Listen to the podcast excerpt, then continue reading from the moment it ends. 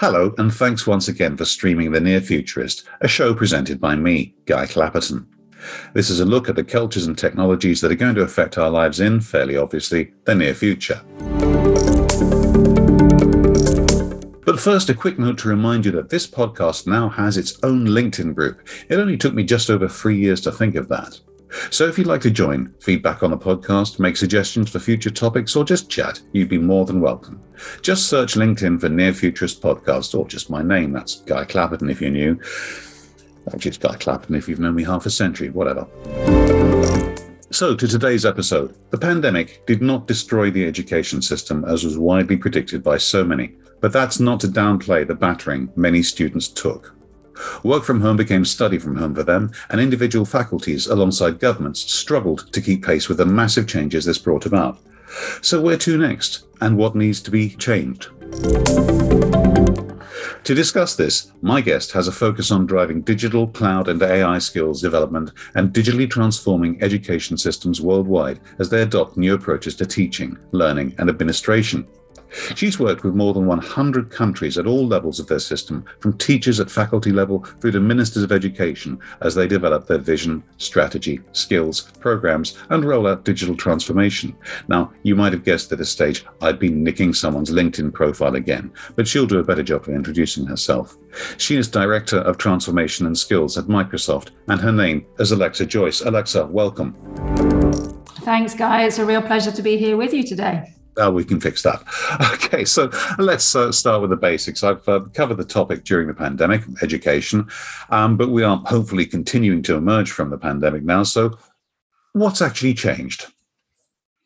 Obviously, as we went through the pandemic, all of the education systems across the world, even those in quite challenging circumstances, rapidly looked to digital tools as a way to ensure that learning could continue in whatever form that took during the lockdowns which took place across the world.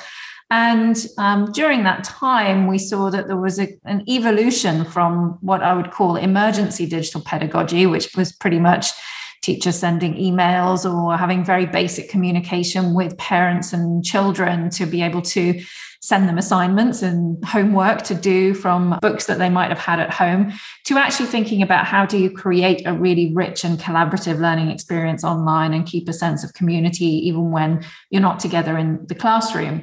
And as we've moved out of the lockdowns, what's been really interesting is that many systems have really sought to capitalize on the investments that they made in digital teaching and learning tools um, to make sure that they actually continue to be used in a meaningful way in the classroom. And so, particularly interesting, I think, in primary and secondary education is that. Um, teachers have remained really intensive users of technology. I think, in large part, because they've realized actually it saves them a lot of time to share lesson plans or do administration and work together online um, compared to maybe traditional ways that they were interacting before.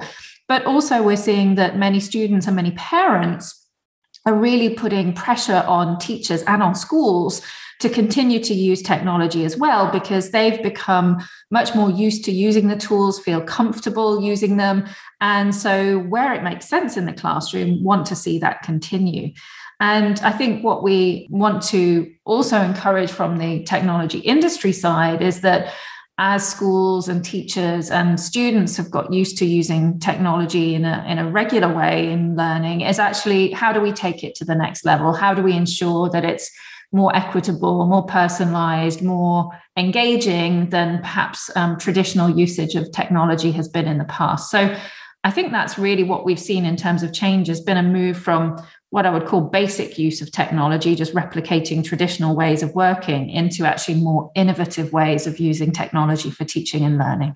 Okay, so tell us a bit about yourself and your background. Uh, Microsoft must be well placed to work with, say, governments at, at scale. Sure. So, my background, I've, I've actually worked um, in the public sector for most of my career with education systems, actually outside of Microsoft. And so, I worked a lot with ministries of education and with teachers. And I joined Microsoft about eight years ago because I was impressed with the commitment that Microsoft has to the education sector. And um, Microsoft is really tuned in and listening closely to the needs of teachers and students. Um, we work um, really hand in hand as we develop tools and services for schools so that they are secure, that they're adapted to classroom needs, that they are inclusive to different types of student scenarios and the types of usage that students might need to make of tools, um, recognizing that some students might struggle with reading and some might struggle with writing and some might struggle with listening. So ensuring that we build in inclusion and accessibility tools into the, the tools that we build is something where we need to partner with schools and with education systems to do that. And I think, particularly during the pandemic, it was quite an interesting experience in some ways to almost be kind of first responders for education systems. We had ministries of education and schools calling us up saying, you know, help, we need to go digital much faster. We need to get this all ready for two days' time when schools are going to close. And so it really revolutionized, I would say, the level of partnership that we're seeing between the education system and with the world of technology, because some of those barriers and, and fears that were maybe there in the past have been decreased by the fact that there was so much positive collaboration during COVID. And that's that's laid a foundation for actually innovating together more effectively um, across the education system and its use of technology. Now, one uh, buzzword that you've mentioned, actually, that probably sounds a little cynical. Uh, one phrase that you've used uh, was uh, equitable. I read a lot about equitable education solutions from Microsoft. I'm just wondering what that actually means and perhaps in what way technology solutions can, solutions can be non equitable in the first place. Mm. That's a great question. And there's lots of layers to equity when it comes to technology and education. So I think the first key principle of having an equitable um, use of technology in schooling is obviously equitable access. So being able to actually have a device and not just any device, but a device that's genuinely appropriate to the developmental age of the student using it. Um, as well as having uh, connectivity that's either free or affordable for students to access um, both at home and at school. So you know having that baseline in, in place was absolutely fundamental. And i think that's something that you know we we saw lots and lots of education systems address very quickly during covid and procuring technology at scales that was pretty unprecedented. We've also seen that schools want to continue to to provide new devices which are more adapted to learning. And so um, our Surface team works closely on making sure that we make those devices available at price points that are affordable for schools so that they can continue to refresh and stay up to date in terms of the, the tools that they offer to their students.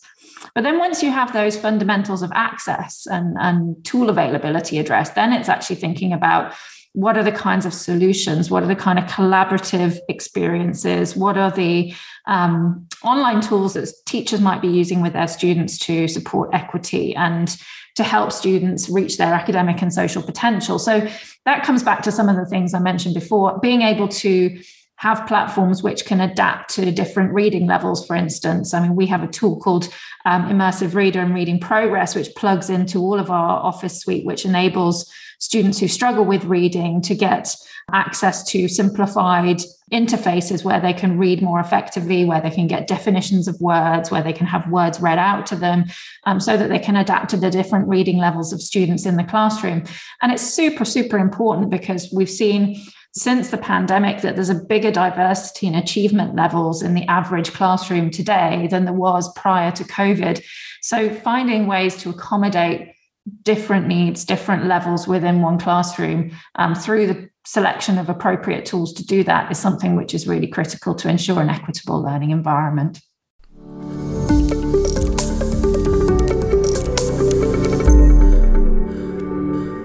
Do you want to sound as confident as my interviewee in this episode? If you talk to the press or other media, are you worried you'll be misquoted, or they'll just publish their story and not yours? Clapperton Media Associates can help with coaching drop me a note, guy at clapperton.co.uk, and we'll arrange a time for an exploratory call. Now, back to the podcast.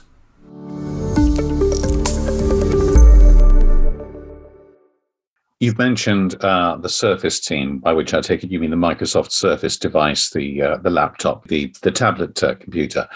Technology companies obviously exist to sell more equipment. they are there for their shareholders. Um, I'm, I'm assuming, as you said, that Microsoft and others have massively tailored uh, solutions to the education market. But isn't there an ecological cha- uh, case for making do with what you have to an extent?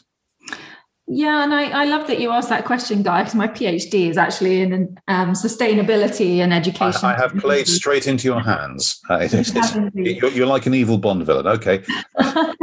Go for it. Um, uh, hopefully, an ecological uh, Bond villain. But um, I think one of the key things is actually ensuring that device choice, whenever you pick infrastructure, that you're picking infrastructure which is actually designed with sustainability in mind. And um, that's certainly something which I know is, is a key tenet of the way that the, the Surface team designs devices and makes sure that pieces can be reused, can be replaced, that packaging is lower impact in terms of uh, you know reducing plastics use, etc. And so that actually as you produce those devices, you have sustainability in mind in terms of the, the technology itself.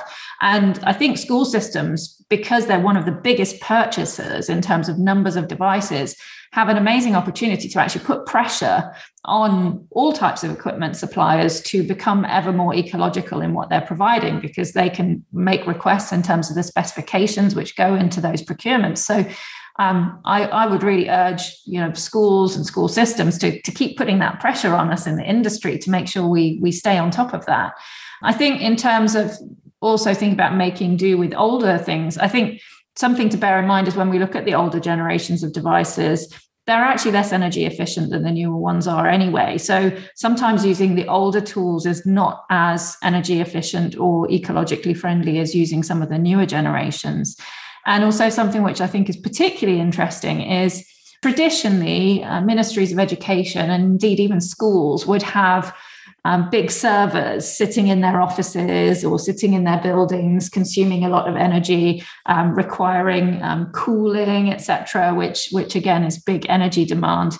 And actually, when you study the overall ecological impact of a cloud based approach versus having individual servers sitting in lots of different schools, uh, it's actually more um, impactful in terms of addressing climate change to switch to cloud based approaches where you can scale down usage, you're sharing usage across lots of institutions versus having all of those machines sitting in different locations. So it's really about making sure that as you use technology, you do integrate those sustainability concerns into the way that you decide what you're going to use and what you're going to purchase. That's a very comprehensive answer. Thank you. Um, Speaking of keeping up with things, uh, my daughter, just to use an example, is from that generation. She's 22 now. They were taught some coding at school. This became very trendy in the mid 2000s, only to find out that by the time they were ready to leave school, everything they'd learned at a primary level had been completely superseded. I'm just wondering how education as a whole keeps up to date. I know uh, you're talking about the hardware, but also the software. How do you make sure that you're equipping people to deal with stuff that they're going to deal with, actually encounter later? Yeah. So I think one of the, the key things to think about, and, and it, it applies as much to um, areas of biological science, for instance, as it does to technology. Some of the things that we learn in, in primary and secondary school um, turn out to be refuted by the research or have changed by the time that we graduate. And that's a natural impact of the world changing and the world evolving and, and scientists making new discoveries. So there's no real way that you can get around that. Um, but I think when you speak about programming specifically, having any type of exposure to a programming language teaches you the logic of algorithms, the logic of the way that programming languages work. And you're able to then apply it to other programming tools as you get older. So, for instance, you know, back in the in the 80s, I learned BASIC on a ZX Spectrum, which had 48k of memory. But that stood me in good stead to be unafraid of trying out more sophisticated programming tools or using technology in my career in later life. So it's about getting exposure to whatever's appropriate at the time while recognizing that yes 18 years later uh, once you finish university it may not be the same programming language that you're using. But I, I don't think that that's a real issue. On the other hand i do think that that some of the challenges that we see is uh, particularly when you get to a more vocational level as you get into higher education or the end of secondary school there is a need to actually start to use tools which are more relevant to the job market so that as graduates come out of university or come out of vocational learning pathways that they're actually really able to go into a job and do the things that employers are hoping that they can do. So, um, one of the key areas that we partner with education institutions on is this um, digital skilling area where uh, we provide up to date curriculum which universities and vocational schools and further ed colleges can integrate into their curriculum. It keeps up to date in terms of what's out there on the job market and prepares students to be able to graduate both with an academic qualification as well as an industry certification so that they're, they're definitely on top of what's really needed out there in the world. Again, that makes a lot of sense. But if I could put the counter argument, which is a counter argument to the argument I've just made, I realize we are talking a little bit as if people in society overall were adopting the newest technologies year in, year out. And that's what people are going to go and find in the workplace. My experience is in certain cases, they're not way outside the education area. I fully appreciate. We had a holiday quite recently, and some of the car parks in a coastal town centre we were visiting still needed coins from the machines. They wouldn't take apps or anything like that. We didn't have the right coins with us, so we had to go and park elsewhere. So I'm wondering if it's a little bit easy for us as technologists, as podcasters, as Microsoft, whoever we happen to be in this equation, to be in our ivory towers and assume that there are all these new technologies out there, where in fact, the truth is a lot patchier. You're absolutely right. I think we do see still, you know, patchy adoption of technology. I think wasn't it um, the science fiction writer who said that you know the future is here just not everywhere and uh, i think when we look at what we need to do within the education system we have a responsibility to make sure that it's as up to date as possible so that young people going out into those jobs can become agents of change in society so that we're using technologies in a way that are useful and user friendly and, and more up to date. So I think your your experience of not having the right coins is a, is a great illustration of where technology actually makes it easier for us to to adapt and do things in the way that that we need versus the way that whoever installed the parking machines um, wanted us to do things. I think so, they, they've probably been retired for some time. but in terms of uh, moving forward, I'm just wondering what my, whether Microsoft has an overarching vision of uh, how it's going to serve the education market.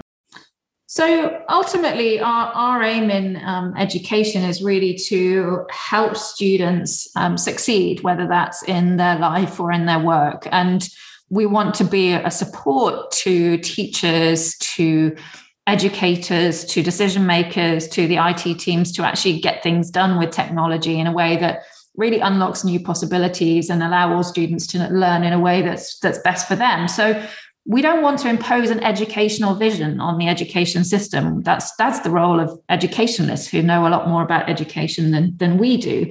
Uh, but we can provide the tools and the technology that can help them do their job better. And um, we'll listen to them as we build our tools so that they're really responsive to their needs. Okay and finally where can listeners find out more about you and of course your activities uh, so um, Microsoft Education obviously has its own webpage. There's a ton of great stuff on there, and there's a Microsoft Education blog as well, where you can keep up to date with all of um, the different tools we're releasing, as well as hearing from teachers and education leaders about how they're using technology in an impactful way in their systems. And then if you want to keep in touch with me personally, I'm there on Twitter, LinkedIn, and so on. I'm always happy to connect and answer further questions or get involved in any kind of um, issues around education and skilling. Alexa Joyce, Director of Transformation and Skills for Microsoft, thank you very much for joining me. Thanks, Guy. And many thanks to you for listening. That was the Near Futurist podcast with me, Guy Clapperton. Don't forget to have a look at the website at nearfuturist.co.uk. And of course, you'd be very welcome in the LinkedIn group. I'll be back shortly. Thanks for listening.